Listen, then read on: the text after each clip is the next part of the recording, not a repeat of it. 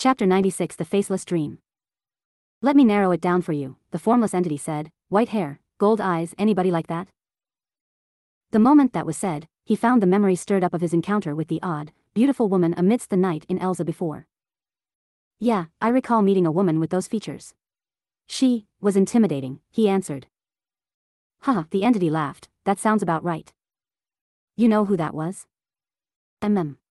It's a bit complicated, but just think of that woman as a force of nature. Right now, she's got her eye on you. If she deems you to be a danger to the stability of the world, well. The enigmatic entity made a motion with his finger across his neck. GK. He winced at the thought, why me? What did I do? Who knows? I'm sure you can figure that out for yourself. Either way, just try not to cause too much trouble and she probably won't kill you, the entity casually told him. Probably. Emilio repeated. After a less than enlightening exchange of words within the swirl of the dreamscape of Cosmos, the entity moved on to the next question. I believe you've asked this question yourself, the entity said, that is, do you believe this world is an artificial creation, or a true, naturally formed planet? Huh. It's a simple question, isn't it? You came here with the pretense of this being a game, a fabrication of reality, an escape from your life. Now that you've lived in it and experienced it so far, which do you think it is? The entity asked. When posed with this question, he recalled his time in this world, the experience cultivates, the relationships formed, the pain he suffered, and the joy he felt it was all real. The family he loved and the friends he made, there was no place in his mind where any of that was false. The Dragonheart system. He said. Mm. The entity looked at him. He looked up, do you know what that is? The entity looked at him for a moment before shrugging, holding a playful smile, I wonder. Anyway, it's rude to answer a question with another question. In the face of such unknown, he couldn't help but oblige the mysterious figure as he nodded.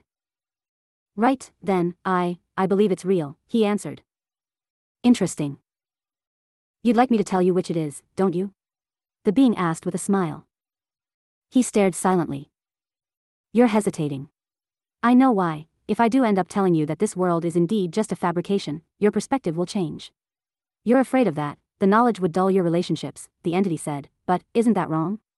They feel real to you already, don't they? I don't understand it very well. Isn't that enough? He didn't know how to answer, but he didn't feel as if the mysterious entity was wrong either. It was something that scared him, the truth. Of course, he wanted it to all be real. Though he came into this world believing it to be a digital construction, he had believed for most of his second life now that it was as real as Earth. But, if he was told that it was fake, by the entity that resembled a deity, there would be no denying it, the new life he'd found would be flipped. Would you like to know? The entity asked. It was right there, the truth was served to him on a silver platter, hidden only by a lid that could be removed by a single syllable word. Yes. Even if he knew he'd regret knowing if one answer came to be, the curiosity inside of him bubbled like an active volcano, bottled and unsteady. This answer brought a grin across the faceless entity's lips, the unidentified entity reached his hand out before answering. First off, I think there's something else you might want to know first, the entity told him. Huh? Something else? What are you talking about? Think about it, the enigmatic figure said. He was left perplexed, but as he thought about it, the question popped into his mind naturally. It was something he'd considered briefly over the years, but not something he could actually confirm in any meaningful way, seeing as he was secluded to his small town. That's right, a question like that is just as important, he thought. More than that, the answer to the question would further his knowledge on whether or not the world he lived in was real or artificial. Figure it out? The entity asked. He nodded, the question is, in this world, are there others like me? People who entered reincarnation online and ended up here? There was nothing on the software's page that he remembered mentioning it being a multiplayer experience, but it was futile to try and remember that. It's been over a decade, I wouldn't trust my memory with that, he thought. The entity smiled, there are a few like you, yes. His eyes widened, then this is. Ah, don't be so hasty, the entity stopped him. The existence of others like you doesn't mean the world of Arcadius is one thing or another. Be it a glitch in the system, if it were a game, or the act of an all-powerful entity, if this were reality, exceptions do occur. Just tell me, please, stop beating around the bush. He prodded. The figure stared at him for a moment before smirking, sure. Listen closely. He nodded, surprised that they obliged so easily as he listened in, leaning forward as he gulped. The truth is. It was all a blur, static in his mind by the time he woke up. As his eyelids parted, his ears being abrasively greeted by the sound of the carriage wheels moving through the night, he'd forgotten that peculiar dream. My brain's all fuzzy. Did I sleep weird? He thought.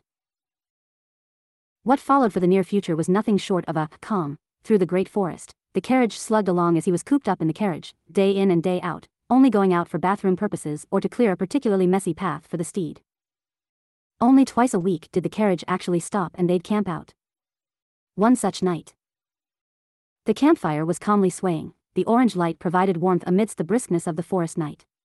Critters clicked and creatures called out within the maze of trees. Despite the presence of such beasts within the great forest, Vandred calmly ate his meal, a smoked piece of fish that had been stored in his special cloth. How far are we from the other end of this place? He asked. Far, Vandred answered, minimally as always. He quietly ate. He was the same, by now, he'd grown used to the wilderness nights, though sleeping was a whole other beast. The steed snored, as well as Vandred, beyond that, he constantly scratched at his arms and legs as insects tried crawling over his body.